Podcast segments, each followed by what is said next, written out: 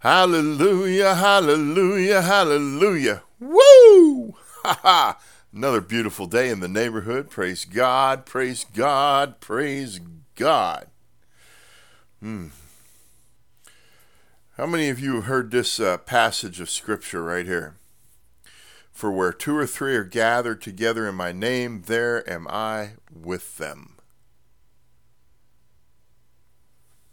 Oh, I've heard this over and over and over. People will quote this, pastors will quote this, uh, Bible teachers will quote this, and they'll say things, well, you know, where two or more are gathered together, Jesus is there also. Here's the flaw with that that's completely out of context. Jesus, I mean, to say that that's true, that when two or more gather together, then Jesus is there with them is to say that when I'm alone, Jesus isn't there. That's what you're saying, in effect. You're effectively saying that when you are by yourself, Jesus is not there. Yet here's the flaw it's out of context. Let's back up a couple verses and put it back into context and see what it says. Let's go back to verse 18. Jesus is speaking. He says, Truly I tell you, whatever you bind on earth will be bound in heaven, and whatever you loose on earth will be loosed in heaven. Again, truly I tell you that if two of you on earth agree about anything they ask for, it will be done for them by my Father in heaven. For, for where two or three gather in my name, there am I with them. What it's saying is when two or three believers gather together, coming before God, asking for something, binding up something, loosing something, Jesus is there in agreement. This is a statement of agreement. Now, it's not that he's not there when, when you're alone. What he's saying is that there's power when two or three, when more than, than one person comes together in prayer in agreement, there's power in that. I hope we got kind of got that cleared up a little bit. I want you to go ahead and go back and read that. That's Matthew. This is found in Matthew chapter uh, 18, verses 18 through 20. Put it in perspective. All right. But we want to move a, ahead here because what I really want to talk about is the laying on of hands. Here's something you need to understand about prayer, and that's what we're going to be talking about power filled prayer. There's three things that are connected in prayer fasting, oil, and the laying on of hands. These three things are tools of prayer. You want to have powerful prayer? Fast and pray. You want powerful prayer? A powerful response to prayer? Let there be anointing, using oil as an anointing. You want powerful prayer? Lay hands on people. I'm not talking about laying hands on them violently. I'm talking about laying hands on them through prayer, prayerfully laying hands on them. This this uh, creates power in your prayer.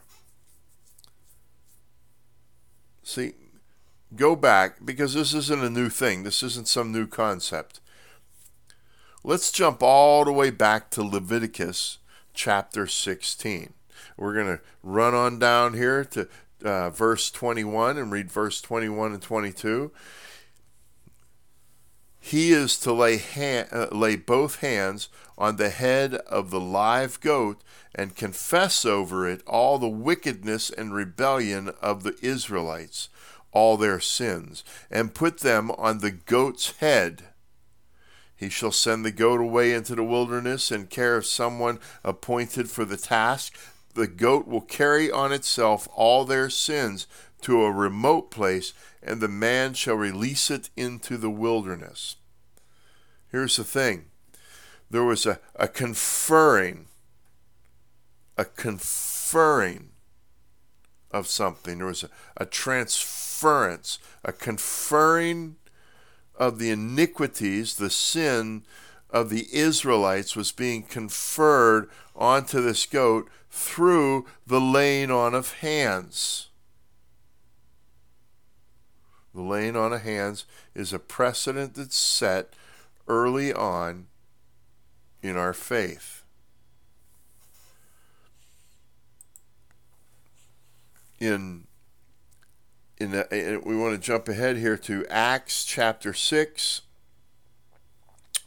The laying on of hands is the conferring of a blessing or authority. It's the conferring, the transference of something, and that may be blessing, that may be authority. Or in, in the case of Le- Leviticus, it's the curse. It's transferring the, the curse that man lives under, that sin, onto that goat, dispatching that goat out into the wild. Now in Acts chapter 6, and we're just going to start with verse 1, read down to verse, verse uh, uh, let's say verse 6. In those days, when the number of disciples was increasing, the Hellenistic Jews among them complained against the he- Hebraic Jews because their widows were being overlooked in the daily distribution of food.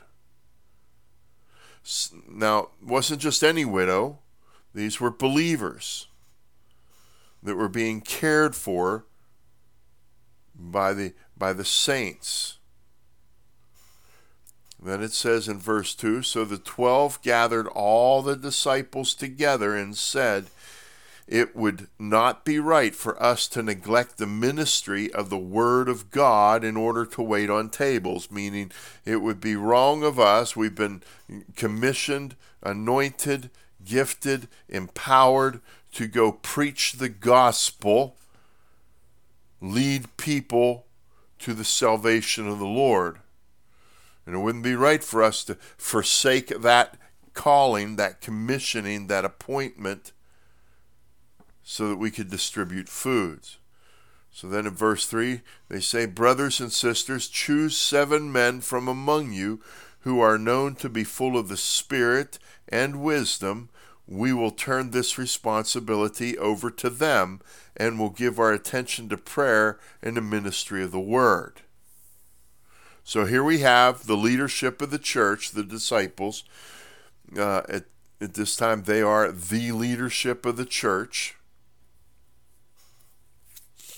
And they're saying to the people, hey, what I want you to do is I want you to choose seven men who are who are uh, who walk in righteousness, are filled with the Spirit of God and and wisdom. We're going to give them this responsibility. So the people choose this this proposal down to verse 5 this proposal pleased the whole group they chose Stephen a man full of faith and of the Holy Spirit also Philip Procorus uh, Nicanor Timon uh, Parmenius and Nicholas from Antioch a convert to Judaism and they presented these men to the to the apostles and here in verse 6 we catch up with it they presented these men to the apostles who prayed and laid their hands on them. Here again, we see the laying on of hands, and here they are conferring authority. They are commissioning. You see, when hands are laid on people, it's not just a physical act, there's a, a spiritual transference that happens. The Spirit of God that is within you, when you lay hands on somebody, there's a transference. If you're in a position of authority and you're appointing a subordinate into a position of authority in the kingdom, it is right to commission them, not just on your own not just by your words, but by the transference of that authority through the laying on of your hands. Let's jump over to Acts chapter 13 right quick. And just beginning with verse 1. Now in the church at Antioch there were prophets and teachers Barnabas, Simeon, called Niger, Lucius of, of Cyrene, Manaen, who had been brought up with Herod the Tetrarch, and Saul. While they were worshiping the Lord and fasting, the Holy Spirit said, Set apart for me Barnabas and Saul for the work to which I have called them. So after they fasted and prayed, they placed their hands on them and sent them off. They commissioned them. They conferred authority upon them. I'm running out of time, but now we're going to jump over, over to 1 Timothy chapter 5, and we're going to run all the way down to, to verse 22 uh, when Paul is writing a letter to Timothy and he says, Do not be, he's giving him some direction on, on being a leader. And he's saying, Do not be hasty in the laying on of hands and do not share in the sins of others. Keep yourself pure. What he's saying is he's saying, use wisdom. Go before the Lord, seek out what the Lord wants to do, then lay your hands on them and confer authority upon them.